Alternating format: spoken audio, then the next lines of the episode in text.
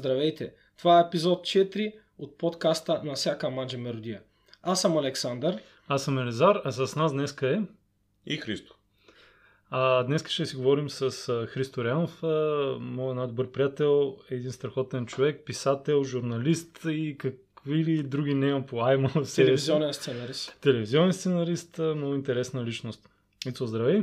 Здравейте! Добре си дошъл в нашия импровизиран подкаст. А, днеска, дори да знам откъде започна, ние се познаваме много отдавна в интерес на истината. А... Така се почва най-трудно. Точно така, защото да. Защото има много места откъде да тръгнеш, не? Абсолютно, абсолютно. Има, няма трийсет години. Затова, Ице, какво мислиш за международното икономическо положение? Не, ще го се. Мисля, че може и по-зле да е. Аз всъщност имам въпрос. Давай. Ти от кога разбра, че станеш писател? Ми, то това нещо не се разбира, нали, в този смисъл, но общо взето като си карах а...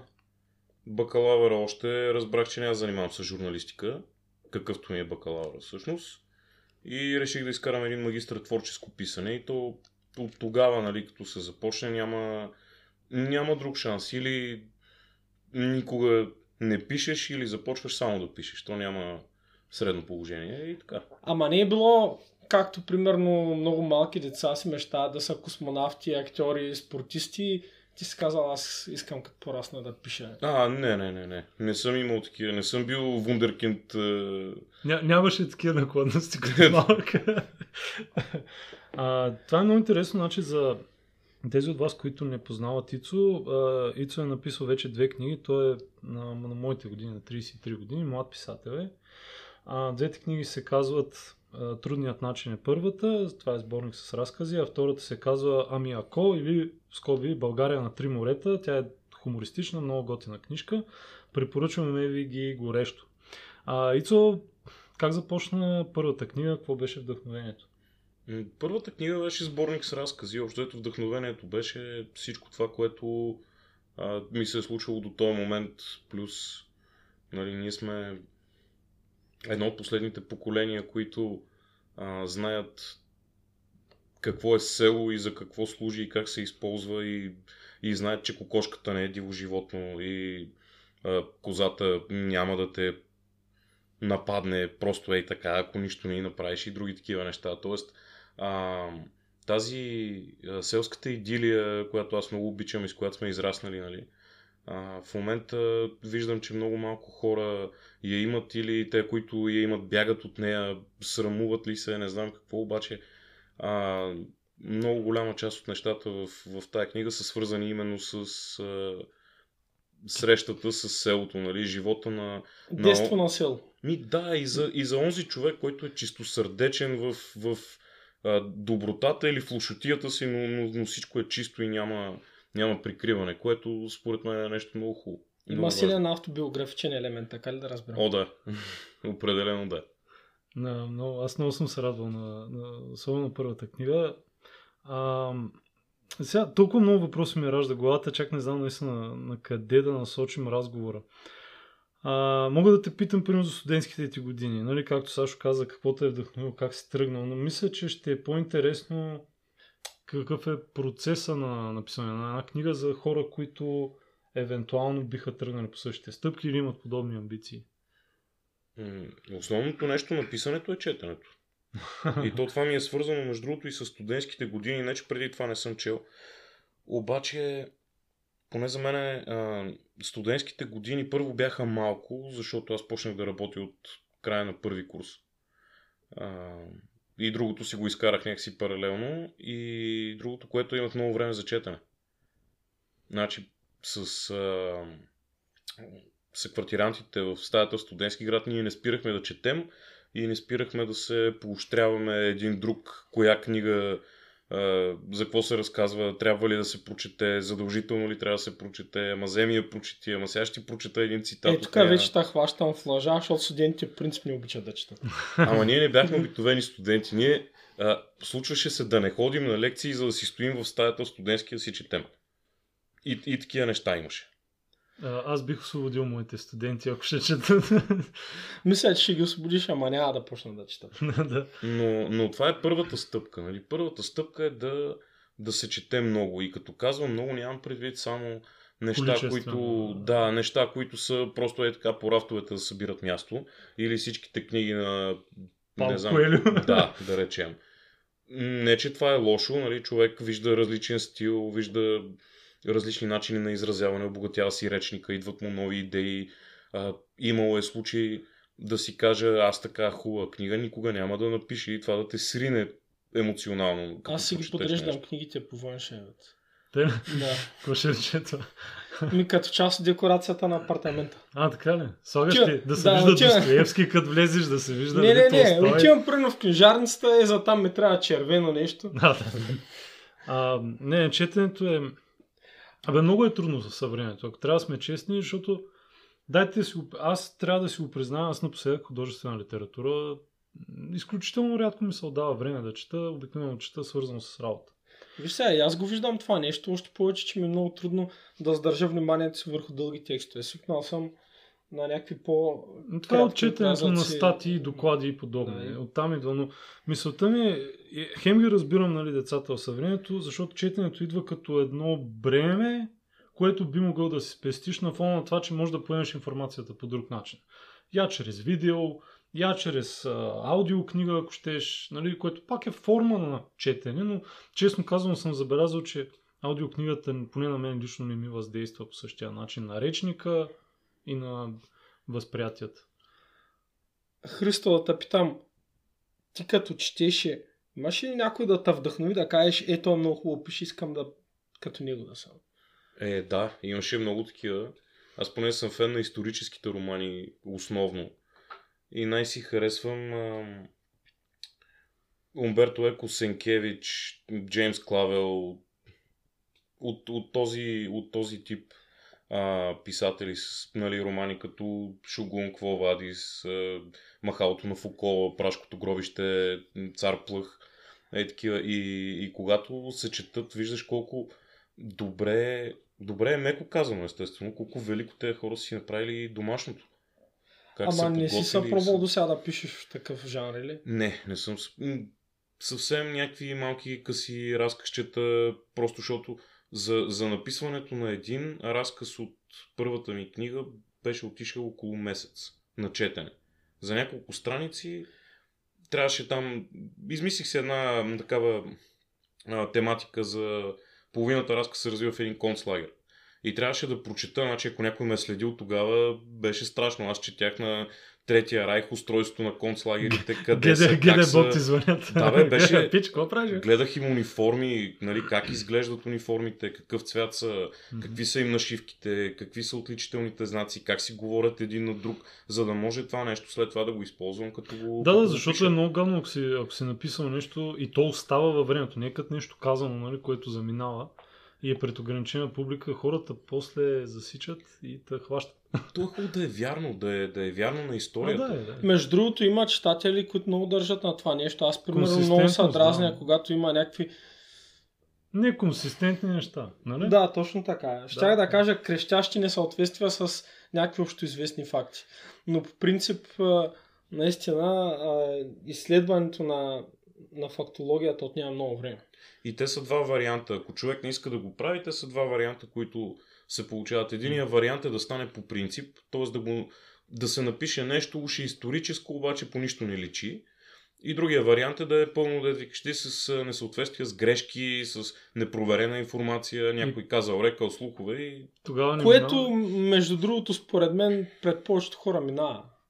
Е, сигурно. Тя най-добрата лъжа е половината истина, когато човек не се е задълбочил да види реално фактите. А имаш ли рутина на писане? Примерно казваш, ставам седем часа, трябва да направя хиляда думи днеска или чакаш до вдъхновение и подходящ момент? По-скоро на сегменти, на глава или на, на разказ или на част. Така си поставям задача. Днес ще напиша черновата на една глава. Утре ще напиш черновата на другата. И на, на този принцип. Зависи естествено колко време отнема, защото един разказ може да го напишеш, да ти как за един месец, може да го напишеш за един ден. Сега, ние все пак да кажем, че Христо, освен издадени книги, а, пише креативно и за, как да го кажа, други платформи или... Еми, да, да, така да го кажем. В други форми за... пише. За телевизия, нали? Дайте така. Да. За телевизия. Освен да. Това съм а, гледал а, на него едно... А, чай, как беше... Uh, едно представление uh, мръсни приказки, Кутия с мръсни приказки. Почнахме Кутия за мръсни да. приказки. Да, да. Робърт Янакиев ли че беше? Да, Робърт Янакиев беше там за, заради... Та, там е друго, да препоръчваме в YouTube да те го намерите. Прекрасни хора от Кутията, които в момента са някъде по морето, ама се надявам скоро пак да си... Да дойдат и в Руса и в София и така. Значи искам да ти кажа, че да когото са го пуснал се е попикал да се смее. Да, просто е много добро. Смяташ ли, че в България човек може да се издържа от писане, ако е писател в класическия смисъл на думата? М- мисля, че без да правя сметка на хората, мисля, че може би има такива хора в момента. Георги Господинов, е, Алек Попов, може би. Може би Милен Русков, да. м- Стефан Цанев. Защо не? Ема то а... Стефан Цанев може би от театралните му постановки. И това е едното, да, но и... Нали, чисто литературно също. А... Макар, че то България винаги е бил малък пазар. Аз доколко знам, даже Иван Вазов голяма част от нещата, които ги е писал, ги е писал а, примерно за периодични издания, за някакви вестници, излиза на серии на серии yeah. и срещу това му се оплаща. И, аз честно казано не знам, никога не съм си поставил за цел а, чисто бизнес страната на нещата и продажбата. За мен е по-важно двама души да си, да си купят една книга и да я прочетат и двамата, отколкото да една книга да я купят двеста и никой да не я прочете. Тоест, а, като всеки човек, който пише или се изявява под каквато и да е форма, а, естествено, че ако може да се издържа с това, това е хубаво, обаче а, първоначалната мотивация е не да някой да ти даде пари, а първоначалната мотивация е някой да те чуе. Да, обаче ако А, го правиш между другото някакси, не ти остава толкова много време и може би не ставаш чак толкова добър, колкото би могъл да станеш, колко потенциалът ти го позволява. Това е качили основната. А, няма да забравя там в някакъв фейсбук спор, как го беше казал, нещо, нещо критикувах Маркс там, че не е бил работил един ден в живота си, а пък дава акъл, нали, на пролетарията, как се работи и какво трябва да иска. И... Ти по принцип мога да даваш акъл на хора и... Не, не, не, и да има, не, не. Контекста да има, не беше това. И да има резон в това, което казват, беше, даваш, нали, като съвети, без тия си го прави. Че получих контраргумент от насрещния човек, че а, ако Маркс беше работил, можеше, може би нямаше да напише Капитал. Нали? Ами ти ако си забелязал, от древността нямаме история на робството през очите на робите, защото, примерно, робите постоянно са бухали. Да, така че има го, има го. Нали, то е двустранно. От една страна да се обогатяваш с някаква друга дейност е хубаво, за да може да ти идват нови идеи, за да пишеш, предполагаме, така де, не съм писател, но от друга страна го имаш този момент, че поставям пред двете алтернативи, да само да пишеш или да пишеш и да правиш нещо друго. Естествено, че ако само пишеш, най-вероятно ще пишеш повече и ще пишеш по-задълбочено. Зависи, зависи. Не знам, примерно в а, а, записането Стивен Кинг, там, тя е полубиографична тая книга, за там, да. Доколкото помня, мис, мисля, че беше така, а, романа Кери го е написал с Uh, бебе в стаята, което спи, защото няма къде другаде да се спи. Те са живели на много малко пространство и едва ли не бебето на коленете и пишещата машина uh, mm-hmm. пред него, и ти тогава също нямаш много време за писане, ама го правиш, защото това е по- по-силно от uh, желание за сън, за почивка и т.н. И всъщност то това на тебе може да ти е и почивката в случая. Не е толкова невъзможно, въпросът е вече чисто от гледна точка на домашната икономика, дали, дали това е окей. Както казваше един, а, един колега, с когото работихме много години заедно, а, той казваше, писането е хубаво нещо, лошото е, че от време на време се огладнява. Другия вариант е, си намериш богата жена, тя те издържа докато пишеш, има ви такива... И той Орхан Памук се говореше, там имаше един анекдот, че баща му го е издържал до тридесет и пет годишна възраст или нещо такова. И човек си се развил, естествено. Оправдава инвестицията. То пък голяма постижение. Има нова награда по литература. Не, не. Какво е постигнал освен това? Ама не може еди какво си, нали? Ами не знам. Не, аз мисля, че за Брандъл Сандерсън бях чел някъде, че жена му го издържала известно време, докато той стане Не бе, то пример но, в историята... За някой бях чел. Пример в историята много, нали. То някак си, особено, как да кажа, след, там вече след просветлението, нали, след средновековието, после вече някъде, кога, около деветнайсети век, нали, двайсети вече, като че ли писателството често се е свързвало и с някакъв вид бухемство, или как го нарека. Това също ми е правило някакво впечатление, но може би аз лъжа себе си. Но от друга страна го има и това, нали, бедния писател, така, романтиката на бедния писател, който се е затворил с пепелника, с бутилката, нали, пред него. То това не е само при писателите, при най-различни други творци, художници и музиканти. Да, някак си е лесно във филмите да представят, нали, как той е толкова се е вглъбил в нещо, че чак... Че не му показа неща като да, храна, най-митки е работа. Да, ще еде, ще знае, майната му, нали, той е над тия неща. Но, но в крайна сметка, наистина, писането е адски интересен процес. Аз знам, че и Сашо има... Така, как го кажа, нали? Афини... Хоби му е, да, афинитет. Мама, много не съм го правил. Чакам сега един конкурс да излезте. Добре. Ице, разкази или по-дълги, такова ти е мечтата да пишеш? Или е, по-дълги като романи, като такова? По-дълги, естествено. То там е по-трудно, по-сериозно а, и имаш достатъчно време и място да разкажеш не просто една история, много истории. Докато разказите са хубави от гледна точка на това, че а, там пък трудното е в кратката форма да успееш да вплетеш всичко, което искаш да сложиш. Да речем. За момента ти не можеш в един разказ абсолютно всичко да, да сложиш. А чете ли българи на разкази? Мисля, че да. Или четат. Предпочита по-дългите форми, по-тежки? Ими, говоря се. За хората, които четат, защото ми е да, ясно, да. Че има една голяма маса, която... Не, четат се. Само като кажеш... А... Uh, Здравка Евтимова, като кажеш Деян Енев, м- нали, това са майстори на разказа в, в съвремието uh, и техните разкази наистина са доста четени, доста харесвани и има защо, защото са много добри. В интерес наистина Здравка Евтимова е нашумя с това, че включиха в uh, ония учебник там, uh, който беше в Канада или в САЩ. Да, с, с кръв от кратица да, с разказа. Кратица. Аз при това не бях чувал в интерес наистина, макар че не съм Uh, някакъв uh, особено, как да го кажа, тънък познавач на българската литература. Но особено... си мисля, че имам някаква обща култура горе-долу. Съвременната и на мен ми е малко мътна, но пък затова Ицо е тук да помогне, нали, да, да чуете някои имена и да си харесате нещо. А, много интересно да, това. А, мен, искам да, да, искам за... да го питам. Препоръчай някой автор, който смяташ, че може би не познат на широката публика. Български автор. Mm. Мога много, между другото, да, ми кажи, да започна. Ами от по... Първо Христо Рянов, нали? Как да кажа, да, да речем от по-младите, образно казано, чисто като поезия, много горещо препоръчвам Иван Ланджев. Иван Ланджев? Ланж, Ланджев, Ланджев, да. да, да. А, за мен той е, може би, най- най-добрият съвременен български поет. Изключително талантлив човек. За първи път го чувам. Аз съм чел поезията му. Аз обаче не чета поезията. Изключително визуална е някакси. С всичките си метафори, изключително, как да кажа, влияят. Иначе хора, като, като проза има много, има за всеки, за всеки вкус, например... Добре, да кажем, че понеже, нали, повече... Примерно, разкази, кръг... аз да ти кажа едно откритие, което направих миналата година, мисля, че беше Явора Руменова, се казва.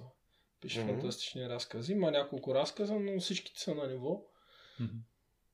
Uh, ме ми е интересно за горе-долу за публика, да кажем на нашите години, да кажем от трийсет до петдесет, нали, обикновено и това ще са хората, а и малко по-малки, нали, които ще наслушат, нали, защото това са ни приятелите във Фейсбук. uh, бих препоръчал и естествено бих препоръчал едно малко по-познато име, макар че по-скоро uh, масовата публика не знам доколко uh, успява да, да стигне до там. Боян Биолчев. Боян Белчев... Като, като автор на, може би, едни от най-забавните съвременни и разкази, и романи, може би най-смешният роман в новата ни история как се казва? е Амазонката на Варое. И е исторически, хумористичен роман и е безкрайно забавен, човек се смее с глас, като го, като го чете. Аз го знам само като име от академичните среди. Да, умишлено избягвам... А... Много познатите, много познатите имена, защото те просто са много познати. нали, Милен Русков, естествено, Георги Господинов, Алек Попов, нали, това са, Захари Карабашлиев, това са хора, които имат огромни тиражи, много фенове и има защо, защото всички те са много добри и, mm-hmm. и всеки от тях си има точно определена ниша и си пише в, в нея и постоянно предизвиква сам себе си и, и надгражда. Ясно е, но, но има и хора, които а, заслужават също много голямо внимание. Да, това е адски интересно. А, качи ли пък трябва да отделим някакво време да говорим за телевизия? Да, да, тъй за като... телевизия, за журналистика също. А, Ицо, кажи, а, ти работиш като сценарист а, по принцип, нали, през по-голямата част от а, работния си живот, така да го кажа. Си работил като сценарист. А, кажи няколко думи къде си участвал. М- аз започнах преди дванайсет-тринайсет години в Dream Team. Това е продуцентска къща, която тогава правеше Комиците и Survivor. Почнах да занимавам с Комиците и Survivor. След това направихме ам, първия български комедийно-драматичен сериал Столичани в повече. Впоследствие още Survivor имаше. Ам, българската Коледа правихме. Правихме ам, Откраднат живот, първия медицински сериал и така нататък. Много, много проекти се събраха, защото много години се събраха. Те, хората в Dream Team, продуцентите Евтим Милошев и Любонеков, те ми дадоха много голям шанс. И така се случи, че тая година ни се разделиха пътищата. Очаквам скоро да си започна на ново, на ново място. А... Стискаме палци. А... Но, общо взето всичко, почти всичко съм направил като жанрове в телевизията. А точно... кой, кой жанр ти е най-приятен за работа и кой пък ти е най-труден? И разминава ли са трудното с приятното? Или пак колко ти е по-трудно, толкова по-голямо предизвикателство и по-хубаво да го правиш? Еми аз като всеки, като всеки човек, който обича да пише, си пада малко мизантроп, не обичам да работя с хора. В този смисъл на мен ми се е налагало заради естеството на работата, защото не винаги си сценарист, някой път си редактор и като телевизионен редактор имаш задачата да оговаряш снимки, да организираш снимки, да организираш хора и така нататък.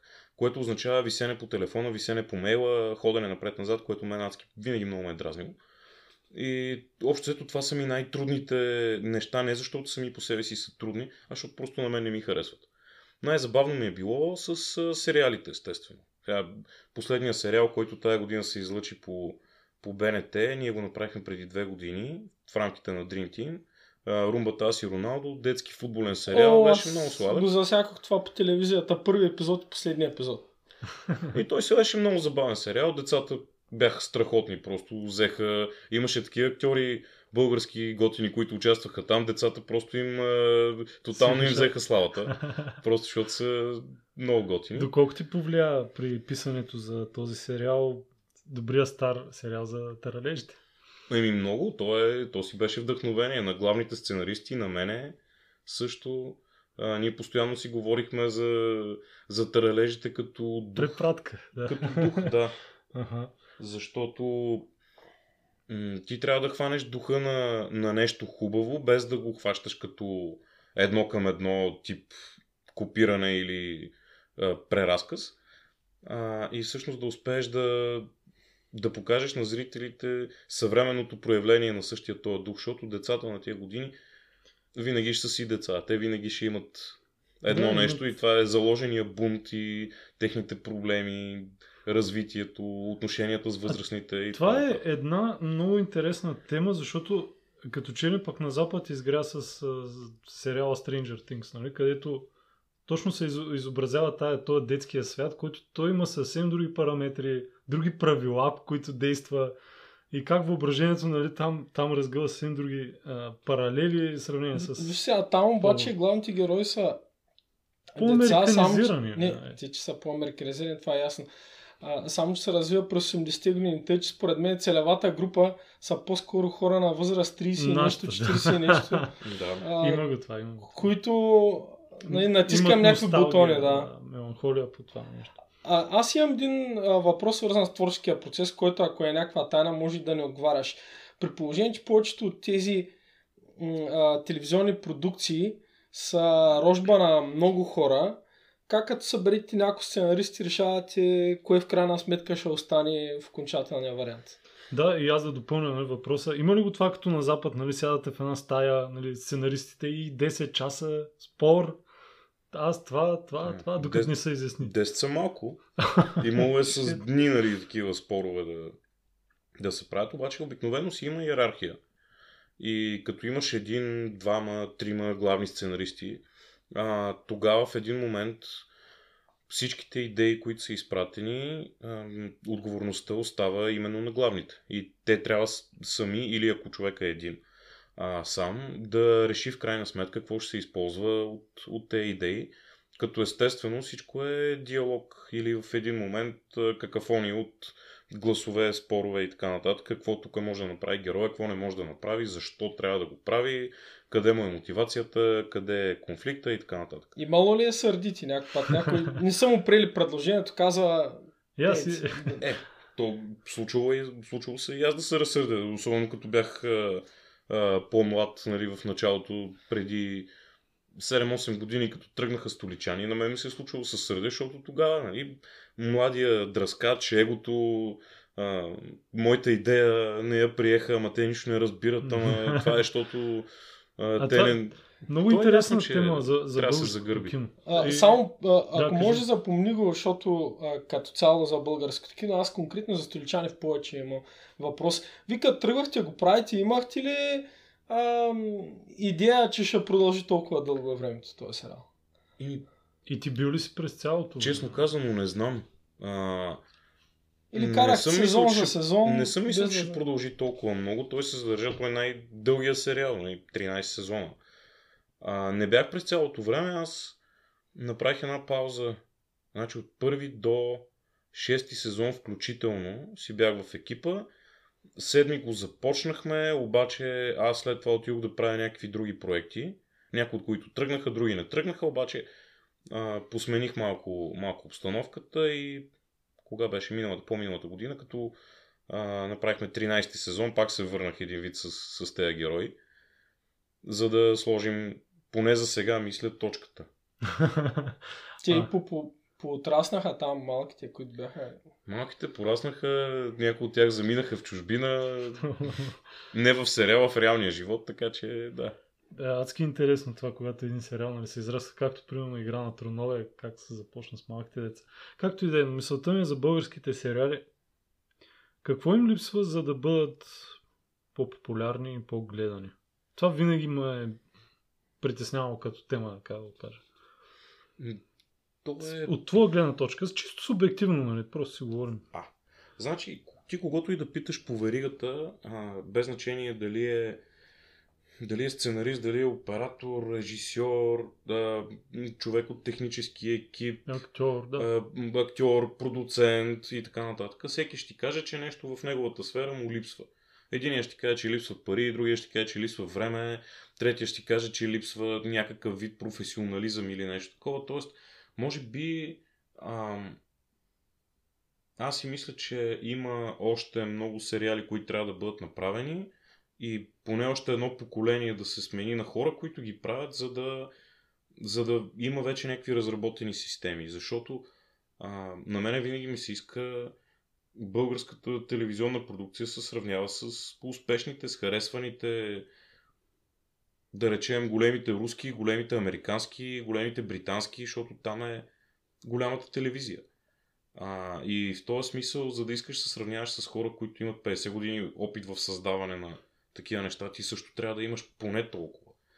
И най-общо мога да ти отговоря на въпроса, че липсва опит все още. Не в лошия смисъл, просто mm-hmm. трябва да се, да се работи, работи, работи, работи. И за да... под опит нямаш пред индивидуален опит, а кумулативен поколенчески нещо от сорта. Абсолютно да, да, да. Абсолютно да. Не е може индивидуален би... опит на човек, не на конкретен актьор или на конкретен сценарист. Да, може, може би като и, и да се създаде някаква инфраструктура. Аз ти дам пример със себе си. Аз сам не мога да напиша добър сериал.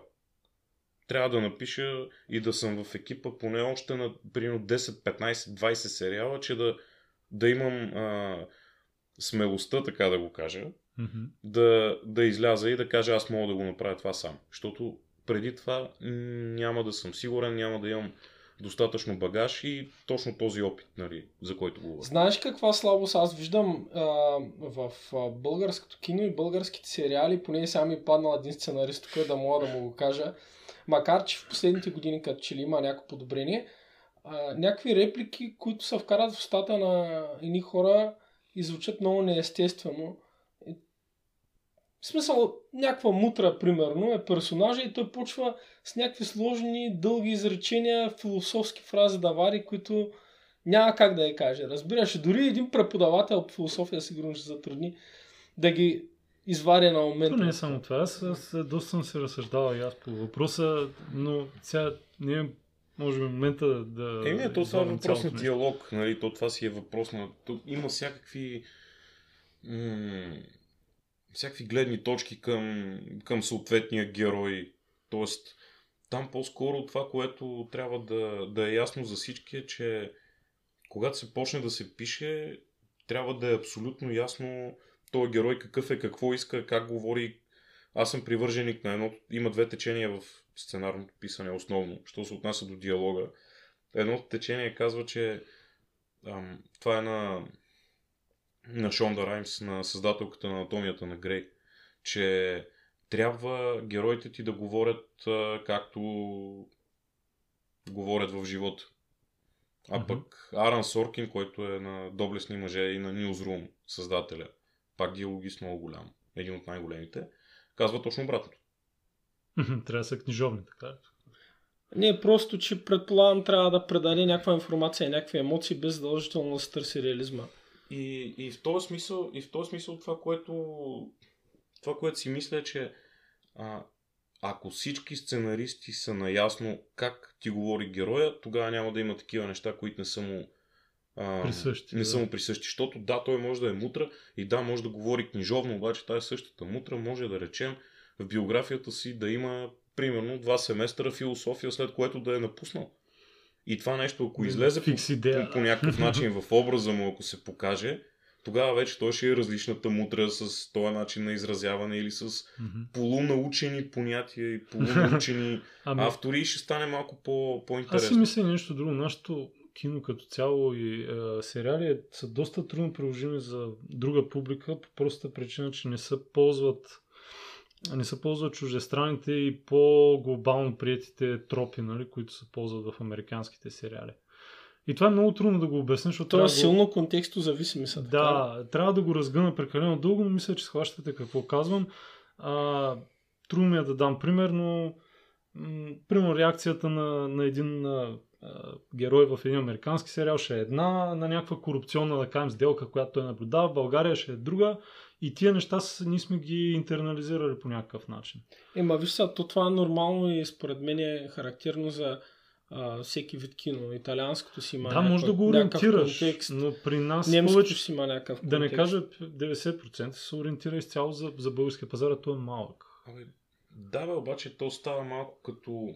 Аз затова не обичам привнасянето на чужди да. Каквито и да е културни елементи при нас, не за друго, ами защото не си пасва. То е малко като рапа, рапа от края на, на деветдесетте. Ако се сещате там някакви момченца, тогава бяха момченца, ми пееха за това как са израснали на улицата. Пичове, всички, всички израснахме тогава на улицата. На улицата имаше момиченца, дето си играеха на ластик, момченца, дето се целеха с камъни, деца, които играеха в футбол и всякакви такива. И всеки от нас израсна буквално на улицата, защото там ходихме да, да играем. Така че някакъв, защото чува от щатите, че пеят как израснал на улицата, е решил да го направи буквално. И това е тежка тъпотия. И, и колкото повече се привнася това нещо, според мен е толкова по-вредно, защото това са а, други, друг контекст има, друга културна особеност, това са чужди проблеми, чужди неща, които са чужди не в лошия смисъл, просто са различни и няма да, как да, да се препознаят хората. Аз го казвам в контекста, че ако искаш да един сериал, примерно, да се потребява от публика, която е извън границите на България, естествено, че ти трябва да заложиш на някакви по-общо човешки теми, или трябва да заложиш на герои, които не са толкова конкретни за българския бит. А, ти за да могат тека... универсализиране да, на... те, за да могат да се асоциира и този човек. Нали? Защо не гледаме американски сериали? Защо не гледаме, примерно, България, примерно таджикистански сериали? Не, че не ни, ни гледаме американски сериали, защото просто там се правят най-много сериали. Има го и това. Ето и турски но... се гледат доста. Да, и турски, Ема, и турски, и турски се, се правят доста. Но, но ето значи, ти го... тук просто предлагането в някаква степен се създава търсене. Аз тези мисля. Не, не, точно. Там от количе... Аз, аз съм наблюдал, примерно, турски сериал, ако си гледал, а, обикновено става въпрос за такива големи семейства, които живеят по стария, там бабата, дялото управляват семейството, те, до тях се допитват. И после като ти иш при баба си и кажеш какво, какво гледаш тук и видиш, че гледа турския сериал. Тя се асоциира с този модел на живот. Защото това е било нейната реалност при седемдесет да, години. Аз мисля, че не е задължително българ... българската продукция задължително не, не, не да са цели в, но казвам, в ако... американския пазар. Защото, защото има общества, които са подобни на наш. Кажете ми един сериал, който е създаден в България, не, не говоря модерен сериал, който се е гледал на, на Запад, примерно. Аз не мога да се сетя. Ами, то това според мен е въпрос на дистрибуторска политика. Е, те продаваха общо взето, нали? По прикритие го бяха... В Латинска Америка. Някъде го бяха. Не, в Германия имаше... Сериал? Да, да имаше някакво излъчване. Доколкото помня, имаше на... Да им го върнем малко на, лат... на латиносите. В, в, в Македония се излъчеше Столичани по едно време. За там... Имаше... Ами, аз първо при... по Еш Би О съм гледал хърватски сериал, който нямам никакъв проблем да го разбера. Разбираш ли?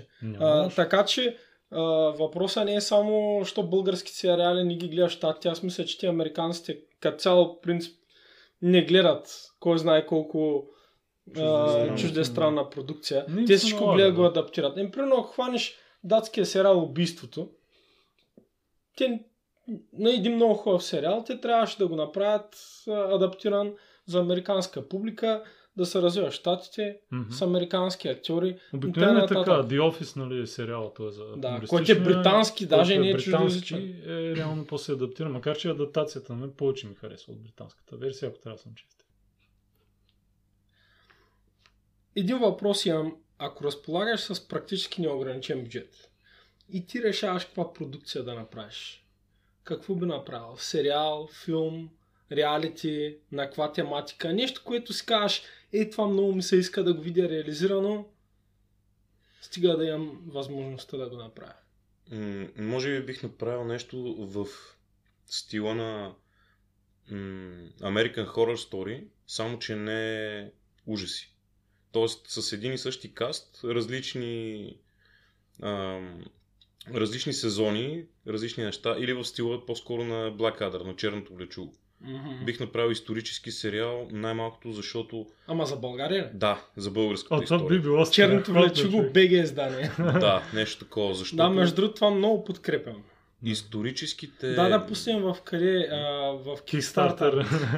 Истори... Ами, който нас слуша, а, чакаме вашите дарения в Kickstarter. Да, да, да. И почваме Blackadder Б Г. А, ис- историческите продукции винаги са най-скъпите заради епохата.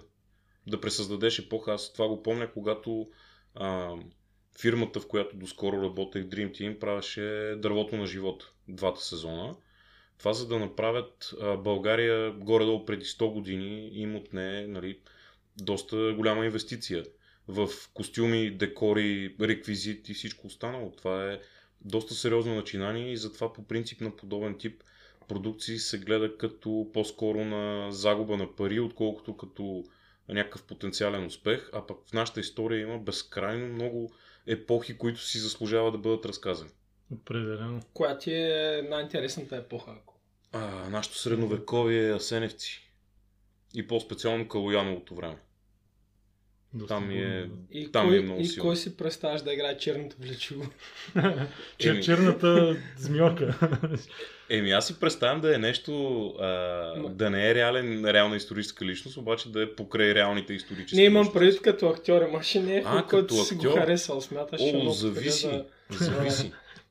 Има, има, много, има много, особено от младите си представям за, нали, те, комедийните роли винаги са по-трудни. И по-скоро трябва да се направи един сериозен кастинг, да се види за някой актьор, който да не прилича на Роуън Аткинсън преди всичко. Защото, нали, да не е грабене едно към едно. До такава степен го отъждествявам Черното влечуго с Роуън Аткинсън, че чак ми е трудно да се представя. Ама не, той е, той е достатъчно да е хумористичен тип ситком, да речем, или, или някакво драмеди, за българската история, без значение дали ще има един главен герой или ще са няколко. Липсват ли ситкоми в България? Да, определено. Определено и не знам защо не се правят повече. Най-малкото, защото да, обикновеният зрител е свикнал веднага да разпознава препратки от приятели, от жени с деца, от как се запознах с майка ти, да. майка ви, май беше всъщност, Ам, да. от а, двама мъже и половина и такива. И, и когато види нещо, което му напомня, си казва, да, ама там го бяха направили по-добре. А ние имаме абе, супер Макдан за правене на, на ситком. Ей ти студентски град. Ето лошото е и друго според мен, че първите опити за ситкоми, ако не се лъжа, за български продукции, бяха адаптирани сценарии на някакви имаше, западни. Да, имаше или руски. И, и, то, и, то някак, и то някак се личеше просто, че не става. Имаше такива работи. Това което, това, което каза преди малко Христо, че грубата адаптация някакси не работи. Не можеш просто да пренесеш... Да. Все едно да направиш, все едно да направиш сериал за студентски град в а, Западна Европа. Че те хора, дето са там по дормове, които са уж подобни, изобщо няма да разберат същността на студентски град и на едно общежитие, където като охне съседката от първия етаж я чуваме на четвъртия, примерно. Да. Точно е това. Наистина, контекста е загубен, когато пренесеш в друга държава. А пак това иначе, което каза за American Horror Story, аз в интересна не съм го гледал, но ето кажеш с един и същ актьорски състав, само че да. различни истории. То горе-долу в България така се получава, защото актьорите, които се реализират в киното и телевизията, не са толкова му. Абе и това го имам, аз гледам, че, гледам, че има, има потенциал за поне, що се отнася до ам, новите поколения в надвис, мисля, че има потенциал за по-голямо развитие и на, и на хора, които са, да речем, как да го кажа, непознати за най-широката публика, защото за сега, примерно, само в е, отделни постановки все още не са започнали, а и така или иначе тая криза с COVID доста прецака много продукции, телевизионни и, и проекти. Добре, развитието на нови технологии не смъква ли цената на продукциите? В смисъл, ти си почнал не чак толкова отдална на фона на някои други хора, но едно десет години вече си навъртял. Няма ли нещо такова, поне относно техническата реализация, защото предполагам, че от към човешки фактор няма как да поевтиня. Ето това вече си е въпрос на продуцентски решения. Там аз не, не, нямам е, особено голямо виждане относно решенията за локации, да речем за е, различни технически средства. Сега ходил съм на снимки, където сме снимали, т.е. оператор, естествено не аз, с фотоапарат и това е било, с подходящия обектив е било абсолютно нормално телевизионно качество, ейч ди и т.н. В тази връзка може би е хубаво да се попита и е, има ли бъдеще в България аматьорски състави, такива на чисто, чисто е така приятелски принцип, както ние сме се хванали с Сашо сега, примерно да правим подкаст, по същия начин да се правят подобни сериалчета, мини-сериалчета и подобни, защото ги наблюдавам, че имат гледаемост от младите хора в V-Box и подобни платформи. Е, има естествено. То така или иначе публиката трябва да развие критерии. За да развие критерии, тя трябва да гледа много и различно съдържание. За да има много и различно съдържание, за да се развие критерии, трябва да има кой да го създава. Така че, според мен, това е добре. Това е, това е окей. Да, може би тези неща раждат в последствие пък успешните актьори по-късно, нали, когато са, вече се реализират, преминат през официално обучение и така нататък. Има и актьори, сценаристи, човек почва така или иначе да чете, ако тръгне да занимава по-сериозно, да чете, да гледа кое как се прави, как може да стане по-добре, как може да стане по-качествено. А ти лично би ли се хванал да правиш някога нещо за уеб платформа? Като собствен проект? Бе... Защото малко по-рисково може би там. Знам ли какво може да се случи? Та тази година е толкова шантава, че човек да не, си, да не смее да си направи план. Примерно. Да. Така да. Че, що не един ден, може и нещо такова да стане. Така или иначе в момента платформите са на, на почет. А до каква степен тези неща, които ги правите за телевизионните предавания, изискват да сте на място всичките? Сценаристи, примерно. Или могат да правите дистанционно? Зависи какво е. Ако, са, ако става дума за сериал и а, има нужда от брейнсторминг на сезон или на епизод или на три епизода или на нещо такова, там е хубаво да, да има дискусия, да, да има хора. Обаче започне ли вече да се пише отделно като задача? Примерно на мен ми дават да пише епизод, аз в никакъв случай не бих искал да го пиша на място, където още много хора пишат. Искам си го пиша вкъщи някъде, където знам, че съм сам, има тишина и няма хора. Защото така е просто по- по-добре, по-приляга. Но това е интересно за самия творчески процес на писането. А, там нямаш много творчески процес. Там ти казват срокът ти е до еди кога си и ти трябва да напишеш епизод. Нямаш време да си чакаш музата да, да се подготви, да се наспи, да пие кафе и да ти дойде на помощ. Кога няма ти е бил най-стресиращия момент?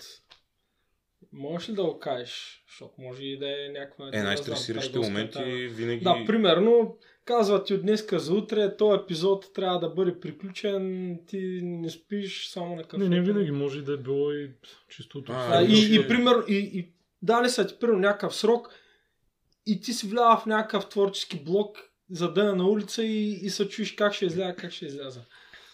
Ако имаше не е тайна. Един... Не, може... то мисля, че не е тайна вече.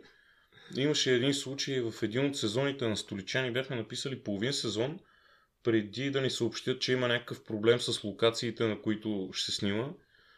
И ние трябваше да го пренапишем сезона, за да... Всичко това, което бяхме свършили за няколко месеца, трябваше много бързо да го пренапишем. Това, това неминуемо е стресиращо, нали? Когато се съберат много, много, много работа, нали? Когато се събере на, на, за, нали? В кратък период от време. А, спрямо Survivor, понеже знам, че си ходил няколко пъти с а, групата, бил си... Как, каква ти е била точно ролята там всъщност? Да не, да не... Еми, водех се филд продюсър, както го волят американците. Нашите си го превеждаха като репортер. Ти де факто си на терен през цялото време, даваш смени по дванайсет, по двайсет и четири часа, имаш си там един строг график. Там нямаше нищо общо с писане, там беше, нали, само, само снимки. Ти си заедно с екип, естествено имаш си оператор, звукооператор, тримата работите заедно и, и там локация, са екстремните моменти. Това на локация, където да, се снима тия острови, mm-hmm. някой змий, скорпиони, аз го задавам този въпрос вече за втори път, е, след Митко, който беше в Индия. Ами колкото искаш, имаше си всякакъв вид гадове, особено гадни бяха панамските комари, панамските пясъчни мухи, филипинските не толкова, но пък там имаше повече инфекции. И естествено камбоджанските комари, които а, така си, там си беше а, ясно, че комари не е много хубаво да, така, да те хапят, защото маларията си беше доста разпространена. За щастие, добре, никой, дай, да, дай да направим най-важния въпрос. Да питаме най-важния въпрос. Кое е по-голямо и гадно? Русенския комар или камбоджанския комар? Да, все пак имам някаква база за сравнение. Не, те не са големи. Не, бе, те тия... В смисъл, като тук, като, не са. Като тук ли е дети чукат по стъклото, нали да излезе? Или както си спиш, два комара ти махат завивката и третията хапна. Да. Не, нямаше от това. Те, дори комарите не бяха толкова гадни. Най-гадни бяха едни, а, наричахме ги пясъчни мухи или... Да. Общо взето бяха само крила и зъби. Това няма, няма виждане. Ти не можеш да го видиш, просто го усещаш, особено на другия ден. Примерно, ако заспиш на лявата си страна, на другия ден се събуждаш като този от Батман на Two-Face. Нали, едната ти страна е чиста, другата е червена цялата от пъпки. Но като големина не мога ги сравняваме. Просто ако им пуснем няколко комара от нашите, унези са свършени. Не бе, те ще станат мутрите на комарите и ще ги поведат там. Мали. А случвало ли ти се, значи ти си на място, там наблюдаваш ги тия хора през цялото време. Абе, да си кажеш, вероятно той ще спечели, като го гледаш цялостно, как се представя. Само, само вътрешно, така или иначе, всякакъв такъв тип обсъждане, особено не, разговори. Не, без обсъждане, типа... за тебе си. Ти, примерно, отиваш там, прекараш известно време с тия хора, си викаш, е той е много корав, сигурно ще... Аз имам после и друг въпрос, за да не го забравя. А... Един от основните проблеми, предполагам, пред една фирма, която заснема нещо подобно, е, че то се заснема в даден момент и победителя и подгласниците са известни предварително. А как успява фирмата да защити тази информация в общественото пространство, защото спекулациите обикновено тръгват. Този е победил, победител, онзи е победител, повестници. Това ми е много интересно. Еми, аз ще кажа, а, финалистите са известни а, на хората от екипа, обаче Така или иначе, ние всички подписахме договори за конфиденциалност, там с едни много тежки условия. Mm-hmm. Ако човек си отвори устата, това е едно на ръка. Другото е, победителят става известен там на място, но както ние, така и участниците също си мълчат за това нещо. Екипа нямаше право да гледа гласуването. Ние се изнасяхме. Но това е много интересно. Да, и, и всъщност ние самите не знаехме до последния ден кой е, mm-hmm. кой е победител. А чисто като в общественото пространство има ли някаква дейност на маркетинговия отдел, примерно, който активно... Да, следи по формите, примерно да не изче да, информация. Или да кажем замърсява изкуствено с пространството с а, спекулации, което Еми, също би било логично. Да, вече беше, ние бяхме само по съдържанието, т.е. Mm-hmm, mm-hmm. Dream Team беше само по съдържанието. Вече чисто маркетингово се занимаваха хората в би ти ви, които... Какво са правили? Те, имат, казваш... не, те си имат опит с правене с подобен тип, mm-hmm. подобен тип неща. Така или иначе фалшиви новини винаги има. Човек да събере няколко клика е склонен да напише, който и да е да е победител, а той принос и тръгне същия ден. То в тази връзка след малко ще се занимаваме точно с фалшиви и бомбастични заглавия, но на, на адски интересно това ни... Имам чувство, че може да отделим два часа само за, само за Survivor, нали, да си приказваме, защото малко или много Survivor си явления в а, телевизията.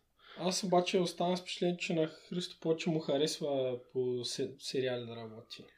Еми не, то Survivor си е краста. Там хората, ти може да не си виждал човек какво? От екипа в продължение на години, като се видите, все едно са видели вчера. Там е като... Като зла любовница? Като казарма. Като казарма беше. Като казарма по-скоро. Като казарма беше, защото нали, ставаш си сутринта в пет, лодката те чака, отиваш, снимаш, имаш отговорност, трябва да вземаш решение бързо, трябва да се справиш с всякакъв тип ситуации, имаш си график, разчиташ на хората около себе си, те разчитат на тебе. М- всички са брънки във веригата и за да върви машината трябва, трябва всичко да е през цялото време да е... Много добре синхронизирано. Гледат че... ли се като цяло реалити формати в България? Защото това смесени наблюдения има. Но аз мисля, че се гледат много. Гледат да. се. Гледат се. И може би преди се гледаха повече. Сега не съм много сигурен.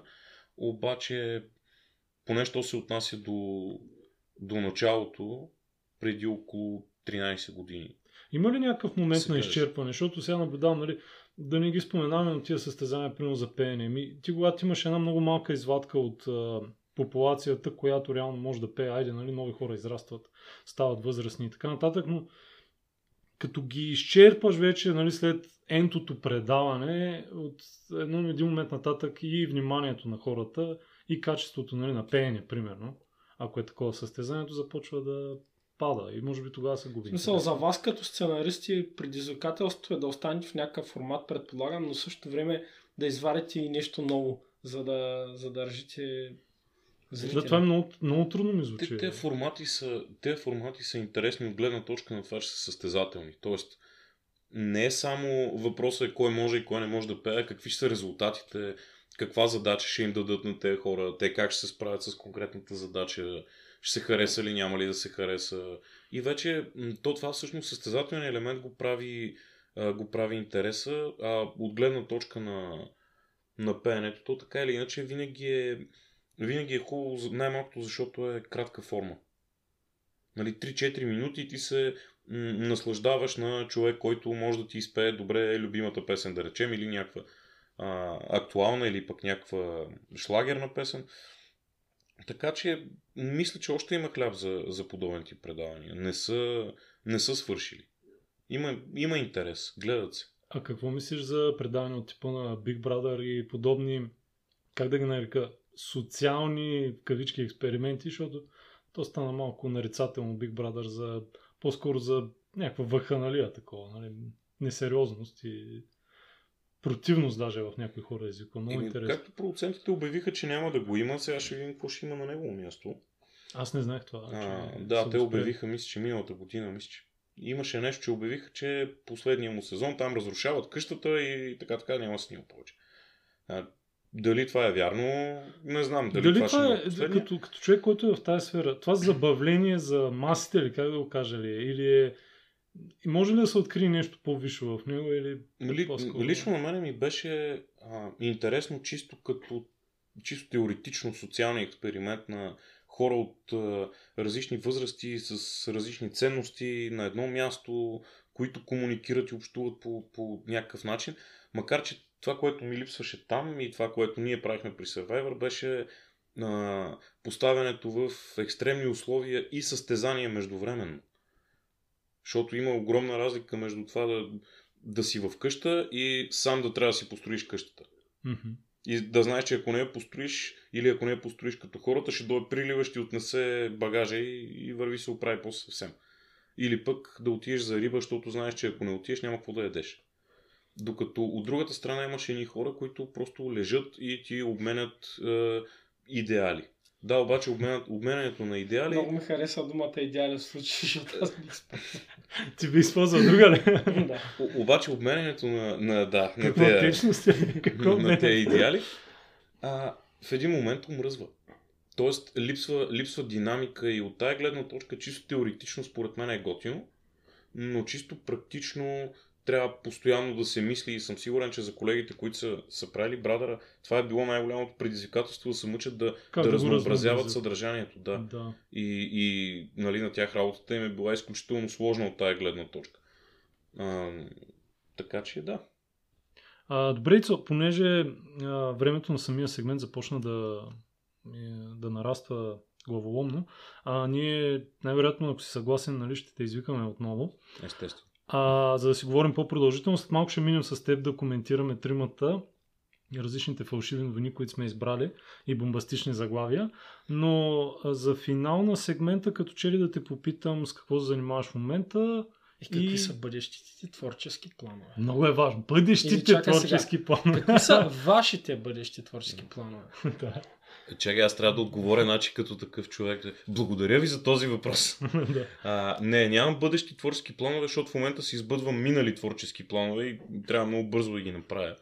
Си работя върху докторската дисертация, така че към момента съм отсвирил абсолютно всичко останало от гледна точка на, на в каква, писане. В каква академична област пишете, господин Раянов? а, литература и кино.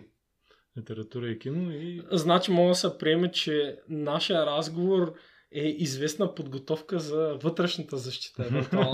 Много се надявам да мине толкова весело и, и добре и, и толкова кратко. Да, но, ами добре, ще пристъпим, ще пристъпим напред към следващия сегмент.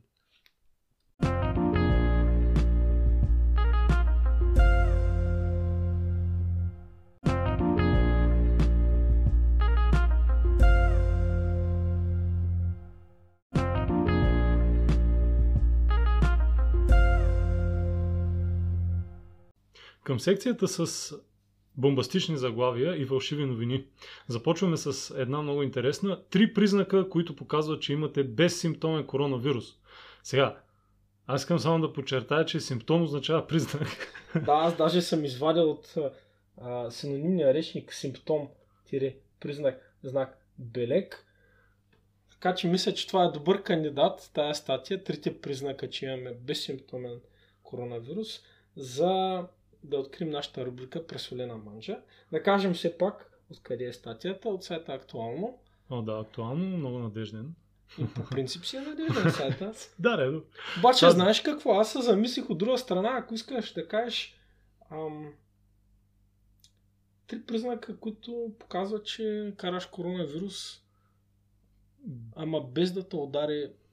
Де, нямаш как, не знам как да го кажа. Да. Те, че имат си някакво оправдание хората.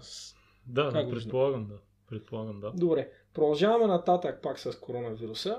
А, една новина, която идва от Бразилия. А, кмета на град Итажай, надявам се, че така се чете, знаеш кого ще питаме, дали се чете така. Град Итажай в Бразилия. Кмета препоръчва едно иновативно лечение за коронавирус. За целта трябва да се впръсква озон през ануса няколко пъти на ден. Ректално, да. Ректално, да. А, е лечението. В интерес на истината, кмета е по професия доктор. Не, аз бих казал кмета да не дава наклони на хората с неговите си хобита. А, да не ги занимава с хобита. Виж сега, колкото е абсурдно да звучи, може би е една идея по-безопасна, отколкото това, което Доналд Тръмп препоръча с пиенето на белена. Ице, харесва ли ти този подход за... Дали ми харесва, определено не. Дали работи, нямам представа. Но не съм биохимик, обаче... Съмняваш се. Впръскването на озон, не знам бе, ако... Нали, о- озона е а, скъпо удоволствие. Може би за те, които не могат да си го позволят, само кислород. Е, по-малко, по-малко молекули са. Каквото имате вкъщи, впръсквайте и това е, нали?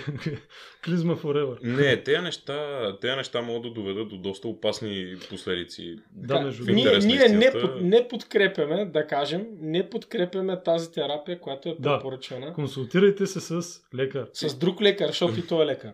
Да, точно така, да. Значи с всеки друг лекар, но не и с този бразилски кмет. Да, да, така е. Следващата пък... Идва от далечен Сибир.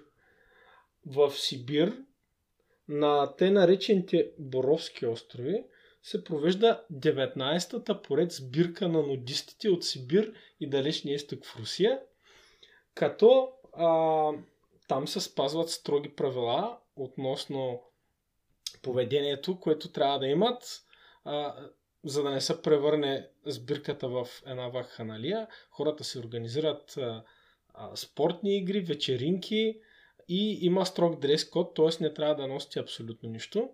Но? Но е позволено по време на дъжд да се покриете с някакви дрехи и освен това трябва да се спазват строги противоепидемични мерки, т.е. напълно голи. Но с какво? С маска. С маска, с маска трябва да имаш маска задължително. За съжаление... Ам... самия фестивал мина, така че изпуснахме го тая година. Следващата даже да отидем, може би няма да е с маски, така че да го коментираме. Да, държа да кажа, че снимките са забранени, така че разчитаме само на честната дума на очевидците. Отиваме към Канада, където някой друг спазва противоепидемичните мерки в една нестандартна ситуация. А... Това е един банков обирджия, който строго, полицията казва, че строго е спазвал противоепидемичните мерки, носил е маска, спазвал е социална дистанция. Това става в град Отава. А, имайте преди, че наистина, той има такъв стереотип, че канадците, нали, са супер мили, добри и отзивчиви хора, така че това е абсолютно в контекста на този стереотип. Нищо, че е обирджия, нали, човека си е спазвил всички мерки. Да, да кажем все пак, полицията го е арестувала в последствие, но това не пречи да го похвали за каквото има захваляне. Отиваме към следващата новина, която е малко по-на юг от Отава. Действието, мога така да кажа, се развива в Лас Вегас, където е базирано едно НПО и забележете как се казва НПО-то. НПО-то се казва, сега чак ми е неудобно, Проститутки за Исус. Така. А, НПО-то Проститутки за Исус печели грант, нов, нов грант, нали, нова, нова, нова субсидия за, от администрацията на Тръмп за съответната година. Да кажем, че е на стойност около петстотин хиляди долара. Но самото заглавие, нали, как звучи, а, Проститутки за Исус получават финансиране от администрацията на Тръмп. Да кажем все пак, че Проститутки за Исус няма за цел да предоставя определени услуги, да, на, на Исус. А целта в случая е друга. А, това са бивши труженички, които искат да се откажат от професията и това НПО им предлага а, съответната помощ. Все си мисля, че е можело да си намерят някакво друго наименование. Но, да, но така, във всички не... случаи заглавието се получава много добро. А, Ицо, ти какво мислиш? Трябва ли да има такова НПО в България? Щях да изцепя една работа. Проститутки за определени политически имена, но айде да... Абе, да ти кажа, не съм особено сигурен, защото тук при нас цари едно такова на повърхността, има доста а, сериозен морал като за пред хората и такъв тип НПО няма да просъществува, защото всеки м- без значение какво мисли за тая древна професия, общо ето всеки ще надигне така праведно възмущение. Децата, какво ще кажат децата? Да. А, и, не, че няма да дадат пари, но няма да е явно.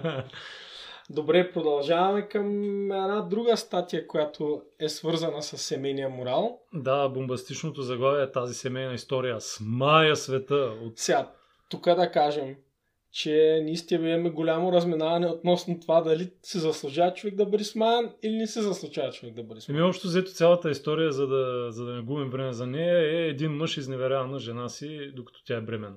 И това е смайва света. Аз не знам какво му е смайващо това. Сега аз ще кажа мене какво му е смайва, че той изневерява с трийсет жени между време.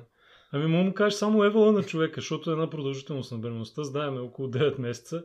Така че за девет месеца да реализираш трийсет жени, като гадно звучи да реализираш, но да, да вкараш трийсет гола, ти трябва да си свърх човек, нали? Много ми е интересно дали е бил като банкови обирджия с маска и е спазвал някакъв тип дистанция, или е бил като сибирците, както дойде. Ама те и сибирците са с маска. В смисъл, те са да, голи, да. Но с при тях маска. Просто температура е минус десет сантиметра. Е, градус. А следващата пък статия от, от Близ точка би джи и, и заглавието е следното. Канадци сгафиха с убиец на млада жена, екстрадиран от България. И човек, като прочете заглавието, става с впечатление, че някакъв убиец са го отървали. Примерно да, изтърване, избягване от затвора. Нещо, хванали са грешен човек. Да. Изпуснати от съдебната система заради някакви пропуски или нещо подобно. Още в подзаглавието това се развенчава, където се описва, че просто канадските медии, като са казали откъде е бил екстрадиран, той е бил качен не от летището в София, както са казали те, от летището в Тирана. И това е бомбастичното заглавие. Сгафиха с убиеца на млада жена. Свършваме с едно бодряшко заглавие. Не си... От винаги, винаги достоверния сайт Пик. Да, Пик точка би джи. Не си и с отлични новини. Въпреки кризата, брутната заплата у нас се увеличава. Сега, аз а, си мислех а, кратко време, нали, как да го обясня това нещо, но мисля, че мога да дам една метафора, да си представим, че в една стая има четири души, един е висок един метър, двама са високи метър и половина и третия, четвъртия човек е висок два метра. Като направите средната, това идва горе-долу, не горе-долу, направо си е метър и половина средна височина.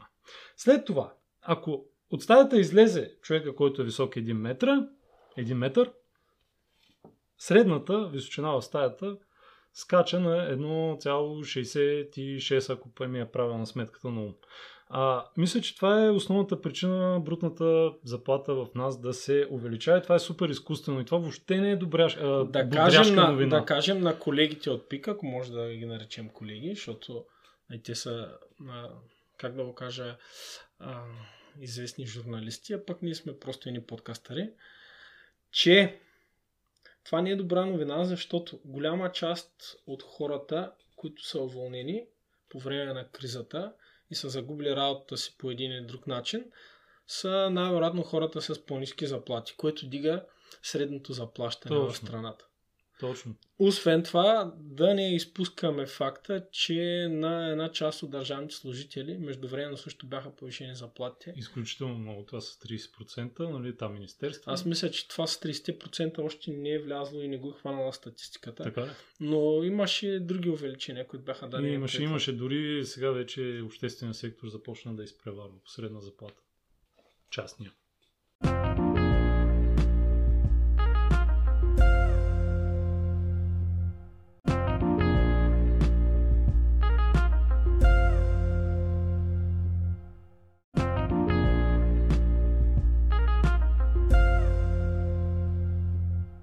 И една тема с продължение. Ако се сещате, в епизод две говорихме за секс по време на COVID. И там стана дума за един факт, върху а, който а, COVID оказва влияние. А, при туркините... Да, средния брой а, нараства, полови контакти да, в рамките на една седмица. Нараства от едно цяло и девет на две цяло и четири. И на нас ни беше любопитно да разберем всъщност в международен план, ако правим сравнение, кой как къде се позиционира и естествено какво е мястото на нас българите. Оказва се обаче, че всъщност не е толкова лесно да намериш надежни данни за това кой колко го прави и каква е продължителността на един полов акт, тъй като а, няма мащабни научни изследвания. Всъщност данните, с които разполагаме, са от а, социологически изследвания по поръчка на а, производителя на презервативи Дурекс и са с а, датировка от преди около десет години, но въпреки всичко това е единственото по-надежно а, изследване, изследване, което ни позволява да правим такова сравнение. За съжаление обаче... Чакай, има, има и друго изследване на, от института Елизар, което също може да ти да много... Добре, института Елизар обаче мисля, че има а, по-малка извадка. Internal bias. И освен това, да, е пристрастно. Но а, проблема в това изследване на Дурекс е, че въпреки, че обхваща няколко десетки страни в света, България не присъства. И ние сме използвали едно друго изследване, което е проведено по поръчка на канала Fox Life във връзка с едно предаване за сексуалния живот, което е излъчвано някъде две хиляди и дванадесета - две хиляди и тринадесета година. И то обхваща общо шестстотин души от България и от Сърбия за сексуалните навици в двете страни. А, така че то ни служи като база за сравнение. Проведено е онлайн, както и изследването на Дурекс. А, проблема е, че въпросите не съвпадат на сто процента. Всъщност, а, в повече случаи са питани хората за, други не, за различни неща, но въпреки всичко имаме, имаме възможност да направим едно сравнение между българите и да, останалите нации. То да не е като научно издържано на то. Единственият въпрос с припокриваща се тематика е колко хора го правят поне веднъж седмично. И в световен мащаб шампиони са гърците, които го правят, т.е. осемдесет и седем процента от гърците го правят поне веднъж седмично. А, малко след тях са Русия и Бразилия, които са също с над осемдесет процента. А по-в дъното на класацията са а, страни, където смятам, че хората са по-разкрепостени. Това са САЩ и Великобритания с петдесет и три - петдесет и пет процента. В дъното на класацията е Япония с тридесет и четири процента. Сега, Христо и Елизар не знаят какви са данните за България. Може ли да предположите България къде се позиционира, колко души, т.е. колко какъв точно така, процент какъв процент от хората в България го правят поне веднъж седмично? Аз би казал седемдесет и три - четири. Добре. Аз искам съвсем малко време да отнема, за да поразсъждавам малко върху това какви точно хора са били питани, защото ако са били питани мъже, процента би бил огромен. Добре. Ако са били питани жени в лоши връзки, процента много ще се смъкне. Така, Христо, че, предполагам... Христо зачекна една особеност на българското изследване, която мислех да запазя за по-късно. Да. Нас ще, ни няма в международните, кажа... защото ние сме по-комшийски бе хората. Ще ви...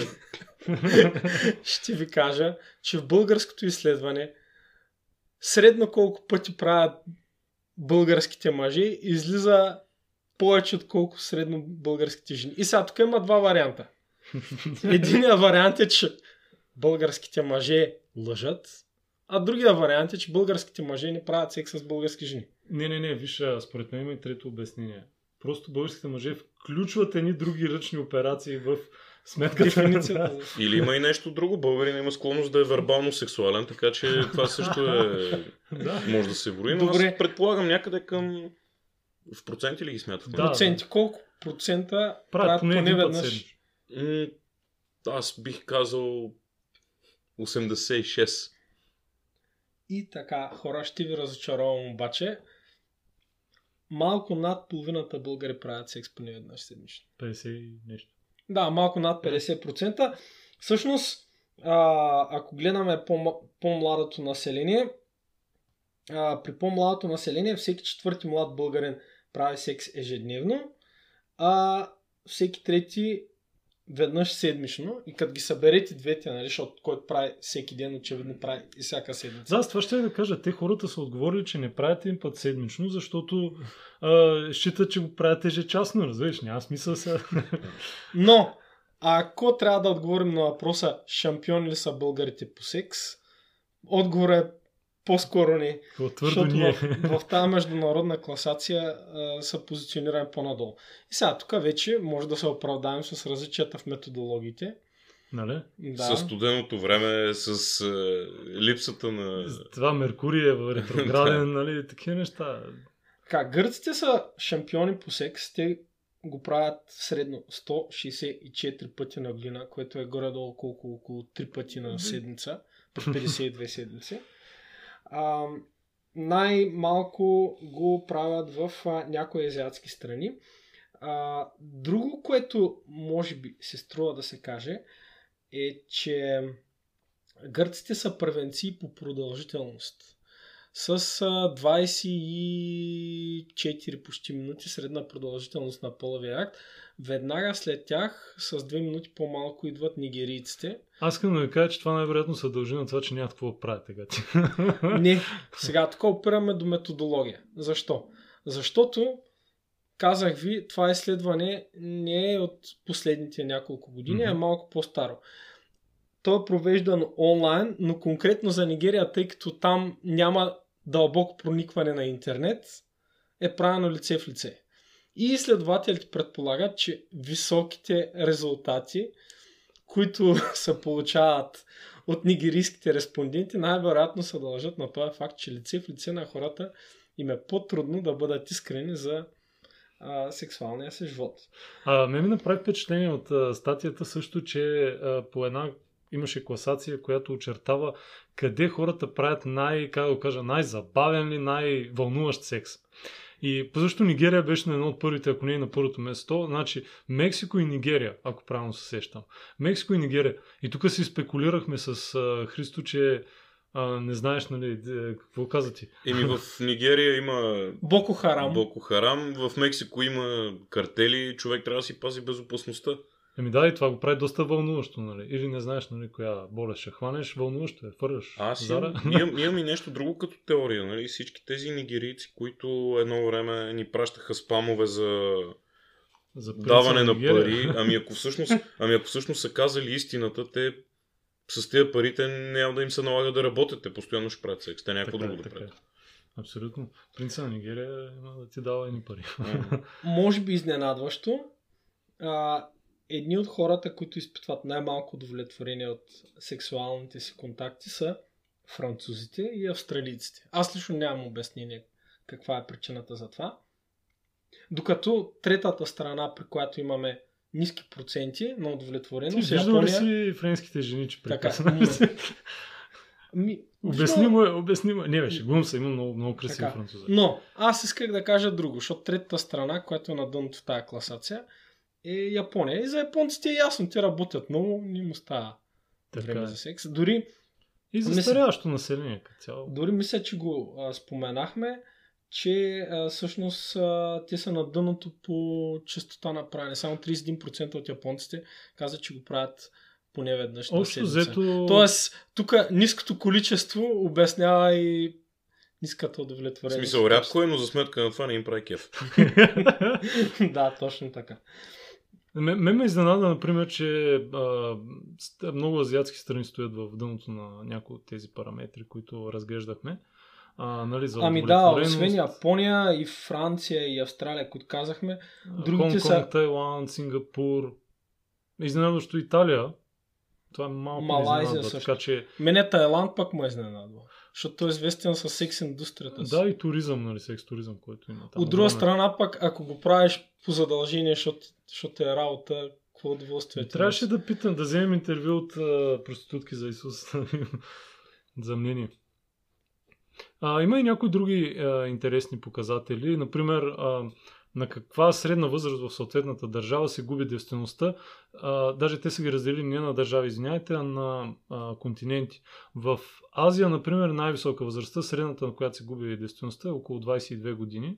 Европа стоиме на около осемнайсет осемнайсет и нещо. В средата сме по този показател. Да, а Южна Америка са най-рано около седемнайсет и половина. Забелязва се, че тая мантра, нали, че младите го правят на по дванайсет тринайсет години, не знам какво, не е точно толкова вярна, ако се съди по данните, които сме разгледали. Обаче гледай сега, значи тук пак говорим за средното, защото ако имаш един човек, който да, на да. доста по-напреднала възраст го прави, и той дига средното много. Разбираш, ти му имаш десет души на петнайсет години. Mm-hmm. И един, който е на трийсет и пет. Да, с щипка сол трябва да се разглеждат тия данни, разбира се. Но въпреки всичко, сравнението между континентите позволява. На мен да това, което ми прави впечатление сега, гледам, според тази статистика на, на Дурекс е а, средната продължителност на, на един полуфакт в минути в Япония е сравнително голяма. Обаче това не им носи удоволствие. Ама, защото ти го правят рядко. Да. Тоест, Докът... скучно е, не им е кеф и на всичкото отгоре продължава дълго. Да, да, гледа си часовника, телевизора, а кост съм. От друга, от друга страна пък, французите, които иначе като честота са сравнително нагоре в класацията, като средна продължителност го правят по-малко, значи под петнайсет минути, заедно с индийците. И тук стигаме до, до един друг малко, ако може така да кажем, като парадокс, защото французите го правят с кратка продължителност, не са доволни. Индийците го правят също с кратка продължителност. Но са супер доволни. Да, те са едни от най-доволните от сексуална си живота. Ми...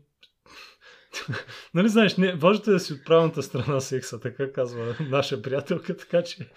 И така, ако трябва да обобщим, българите не са шампиони по секс, за съжаление. Пускам сълза из дайница. Може би обаче сме едни от най-удовлетворените от да, това, което да правим в тази сфера.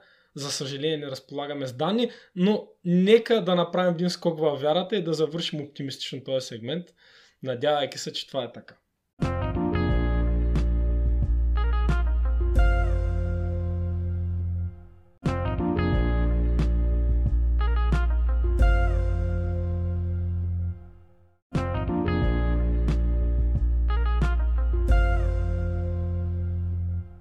Нашия исторически обзор днес включва Пиер дьо Ферма и неговата последна теорема. Всъщност, тук има едно разминаване между българските източници и източниците на английски относно рождената дата. Българската Уикипедия дава седемнайсети август като рождена дата на Пиер дьо Ферма, но английската Уикипедия го дава, че е роден някъде между октомври и декември същата година, хиляда и шестстотин, мисля, че седма година беше. И така, какъв е Пиер дьо Ферма и защо говорим за него? Той е а, френски юрист, е, практикувал е право, в същото време обаче се е занимавал в свободното си време с математика. И той е бил много интересен математик, има приноси в различни направления в математиката. В същото време, а, обаче, а, той е бил а, много активен в кореспонденцията с други, ако мога така да кажа, професионални математици. Той е пишел постоянно писма и обикновено ги е дразнал. Примерно, праща някакво писмо, а виж какво доказах, ти можеш ли го, без непременно да присъства там самото доказателство. И така, този Ферма става известен а, след смъртта си повече, отколкото приживе, макар че приживе също, казах, има кореспонденция с други математици, защото трийсет години след неговата кончина, сина му прави публично достояние една книга, която самия Ферма е чел и си е водил там бележки. Става дума за аритметика на Диофант, един древногръцки математик, който за известно време е бил изгубен, но в последствие са го преоткрили отново. А, това е латински превод на оригиналното произведение и а, Ферма там си е водил бележки в полето, а, като а, голяма част от тези неща, които той е отбелязал, в последствие на бъдещи мати... за бъдещи математици са представлявали интерес и а, те са доказвали различни теореми, които Ферма А, там е отбелязал. И в една, на, на едната от страниците, в полето а, има една отбелязка а, Хикс на n-та плюс Y на n-та равно на Z на n-та степен. Това няма решение за числа, които са по-големи а, от степен две. А, доказах го по много интересен начин, но полето няма да ме стигне да го опиша. И това е известно като последната теорема на Ферма. На практика, да, да го кажем, нали, Питагоровата теорема стъпва на нея и числа, които са по-високи като степени на нея, нямат, нямат подобна зависимост. Точно нали? Така. За степени едно и за степен две има решение. Mm-hmm. А, като за степен две, кои са конкретните числа, се вижда от правоъгълния триъгълник. Да. Между другото, аз това не го знаех, обаче интереса на Питагор не е бил чисто теоретичен. А, оказа се, че на времето чрез такива правоъгълни триъгълници те са създавали идеални, а, идеални прави ъгли, които са използвани в строителството. Mm-hmm. Защото ние сега имаме една различни уреди, с които го правим, а пак там са установили, че ако хванете един триъгълник, който е с страни а, три на четири на пет и ги свържете и прави точно прав ъгъл, което mm-hmm. ви позволява да строите. И така, ако хванете три на квадрат плюс четири на квадрат равно на пет на квадрат, излиза. Това е Питагоровата теорема. Ако тръгнете от там нататък, обаче да правите по-високи степени, а, се оказва, че няма решение, ако хванете някакви произволни числа. Нали? Ако хванете три на трета плюс четири на трета, няма да е равно на пет на трета. И всъщност това, което казва а, Пиер дьо Ферма, е, че каквато и степен да хванете, за нито една от нея няма да се намери някаква комбинация от числа, при която това равенство да важи. И това, което прави Ферма, е, че доказва за степен четвърта, че наистина няма, няма решение. За каквито и да е било числа, само да кажа, той говори за а, положителни цели числа. Впоследствие, един друг голям математик, който живее малко след Ферма, Ойлер, прави доказателство за степен трета. Той доказва само за степен трета, че Ферма е бил прав. Че Ферма е бил прав. Обаче Ферма има много по-претенциозно твърдение. Той казва, за всяка една степен по-висока от две не може да се намери такова решение. Mm-hmm. И това се оказва една загадка, над която в продължение на повече от триста и петдесет години математиците си блъскат а, главата. За да придобите представа колко а, труден се е смятал този проблем за разрешаване, през осемдесет и девета година има един епизод на Star Trek, в който капитан Пикард казва нещо от рода на: ние покорихме звездите, но така и не се намери някой, който да докаже теоремата на Ферма. Тоест, към осемдесетте години се е смятало, че това е изключително труден проблем за разрешаване и че дори след няколко стотин години няма как да бъде доказан. А, междувременно се създават... Най- се учредяват най-различни награди за хора, които а, биха доказали тази теорема на Ферма. Първо, Френската академия на науките в началото на деветнайсети век а, дава една парична награда за някой, който ще го докаже това.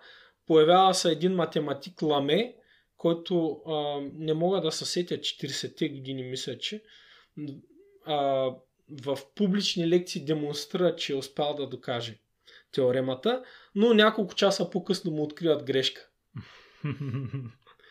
И така, много математици се занимават с това. Само да кажа, един немски индустриалец в началото пък на двайсети век дава... дава а, една значителна парична сума на... Не мога да се сетя сега кой е самия немски университет, но този немски университет учредява такава награда също mm-hmm. за всеки, който докаже теоремата на Ферма. За да придобите представа какъв наплив е имало, всичките получени доказателства в кавички, като ги наредят едно върху друго като листи, са а, формирали една купчина от цели три метра. Но все се е оказвало, че някакви грешки има в тия теореми, когато тръгнат да ги проверяват професионални математици.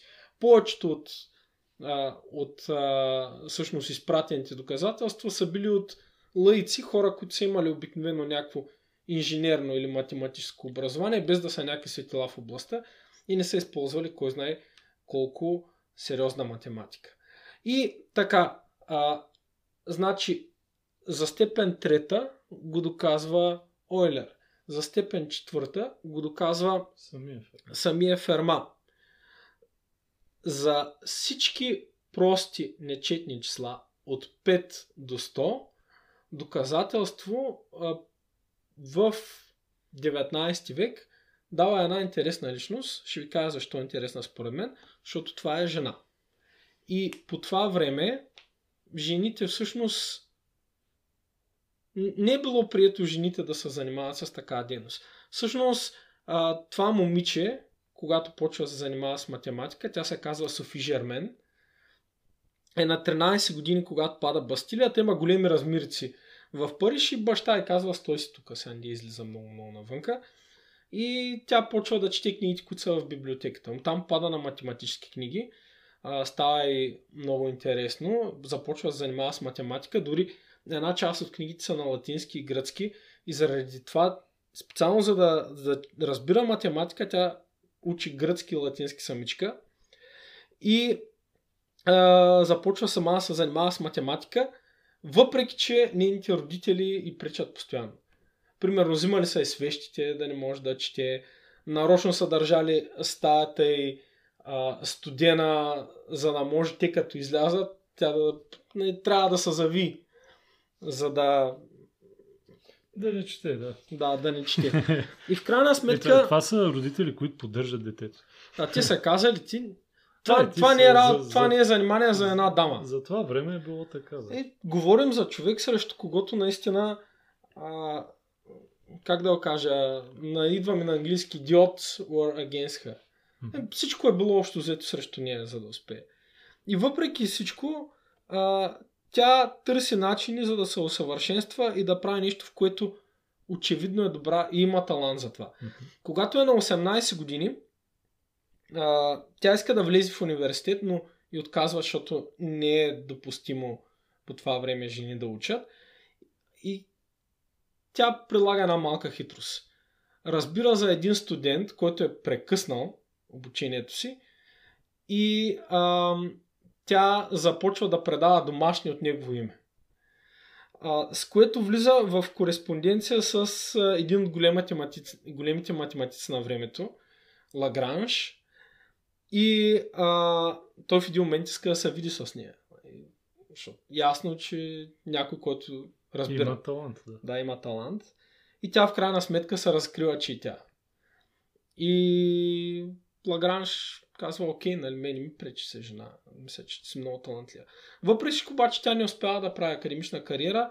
А, има други математици, с които е в кореспонденция, те застъпват за нея, но така или иначе тя не успява да получи формално образование, заради което а, тя и нейната работа страдат.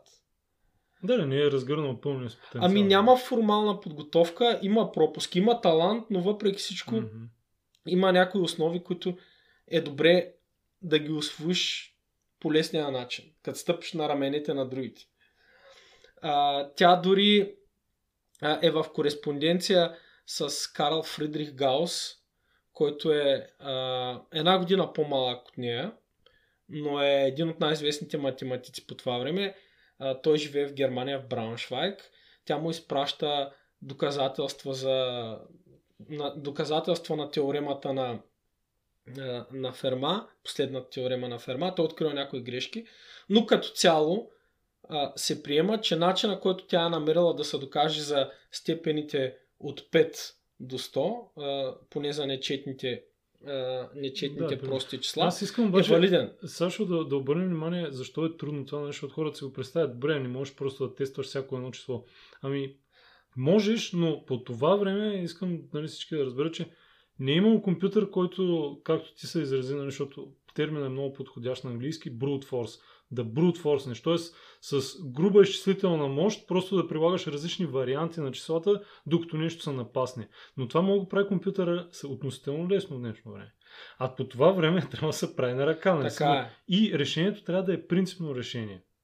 На формула, на формулировка. А не и то обърнато наобратно. От взаимовръзката да го разчепкаш наобратно. Което е много трудно. Вярно е. Софи Жермен е правила всички си, си изчисления на ръка. Ам... също е намерила общи, а, как да го кажа, закономерности, защото аз го казвам за числа, но всъщност тя има едни формули, които mm-hmm. пак е изнамерила. И друго исках да кажа за нейната кореспонденция с Гаус. Тя също, а, пишейки на него, се представя за мъж. Mm-hmm. И а, това е по времето на Наполеоновите войни. А, французите нахлуват в Германия и тя се притеснява за нейния приятел по писане. И тъй като нейното семейство е било сравнително влиятелно, имали са един познат генерал, тя е писала на генерала, така и така, там е един много гениален математик. Ако може да отидете в къщата в Брауншвайг, да сте сигурни, че не е пострадал и няма да пострада от военните действия. Генерала праща там някакви войници да го видят добре ли. Гаус казва, да, добре съм, само не знам каква е тая Софи Жермен.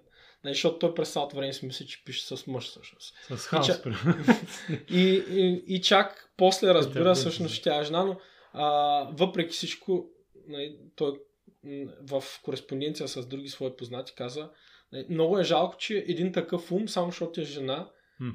не позволява възможност. Да, не му е дава възможност да се развие. Така, и отиваме вече към двадесети век, защото а, двадесети век се появяват компютрите и започват да се правят изчисления на това, което ти казваш, груба сила, чрез итерация, да се види дали има или няма решение mm-hmm. а, на а, това уравнение, което а, самия Пиер дьо Ферма казва. И до деветдесет и трета година, а опитите почват още от петдесетте години, когато са по-рудиментарни а, компутационните възможности, но до деветдесет и трета година са проверени всички числа а, и всички степени до четири милионната степен. Което с много голяма вероятност означава, че а, Ферма е бил прав. Но въпреки всичко си остава някаква възможност, че ако отидем към някакви много-много-много големи числа като степени, ще се появят някакви числа, които mm-hmm. отговарят на... А, т.е. които нарушават валидността на, на, на допускането, което прави Ферма. И а, защо това се оказва толкова трудно а, и в крайна сметка как пък се стигат до решението? Само да ви кажа, че тази награда, която е обявена от Немския университет в началото на двадесети век, а, хиляда деветстотин и седма година, мисля, че обявена. Тя е с продължително сто години. Те казват, ще се вземе наградата само ако в рамките на сто годишен период някой даде решение. И деветдесет и няколко години горе-долу, наистина има човек, който взима наградата, която към момента на получаването е не чак толкова голяма сума, петдесет хиляди долара. Но как я взима а, тази награда? Наградата я взима а, един кембриджки професор по математика, Андрю Уайлс, който още като десет годишен е паднал на последната теорема на Ферма и е искал да, да я реши, т.е. да я докаже, но а, неговия, неговия научен ръководител в Кембридж Макал не се занимава с глупости.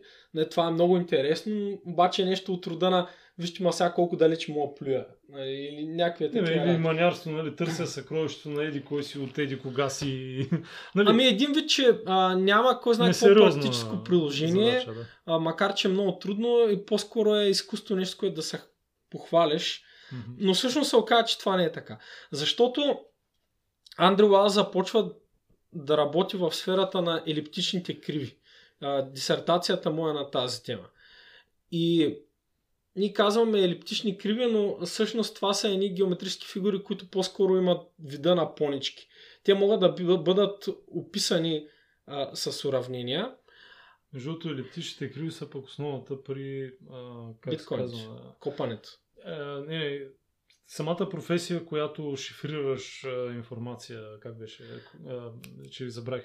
Ами не съм много сигурен дали, дали е така, защото аз съм Да, при... конкретно съм се подготвял за... Елиптичните криви са базата на биткоина, така да го кажа. На Добре. Разрешаването на пъзела криптографски. И сега, Криптографиране, тука... да, това, това е думата, извиняйте. Тук да видим пак как това се връзва Андрю Уайлс, елиптичните криви, mm-hmm. как прави прехода към а, доказателство на теорията на Пиер Ферма. През петдесетте години двама японски математици, единия се казва Ютака Танияма, а другия се казва Горо Шимура, А, излагат една хипотеза. Това е хипотезата на Танияма Шимура, според която всяка елиптична крива представлява своего рода модуларна форма. Какво представляват модуларните форми? Не мога точно да обясня, знам само, че модуларните форми са свързани с математическите симетрии. Това са а, някакви безкрайно големи геометрични фигури, които са вътрешно симетрични, ако мога така да кажа. Поне аз така го разбрах. Те могат да бъдат също описани а, с уравнения. Други, е, елиптичните криви също могат да бъдат описани с такива уравнения. И Танияма и Шимура постулират тази хипотеза, че всяка липтична, криза, а, е, всяка липтична крива е в същото време и модулярна форма. За съжаление, Танияма се самоубива. Между другото, много е трогателно писмото, предсмъртното му писмо. А, то почва с До вчера нямах самари... До вчера нямах самари... Оф, чакай се. До вчера нямах намерение да се самоубия. Но предполагам, повечето от вас са забелязали, че напоследък не се чувствах физически и психически добре. И следват и ни извинения, много културно, много любезно а, за неудобството, което причинява на близките си с това, че слага края на живота си. Обяснява, че няма някаква конкретна причина, просто е загубил вяра в бъдещето си. А, няколко дни по-късно се самоубива и а, жената, за която е смятал да се, с която е смятал да сключи брак. Тя пък пише, ние си обещахме, че двамата ще бъдем винаги заедно и аз не мога да го доставя.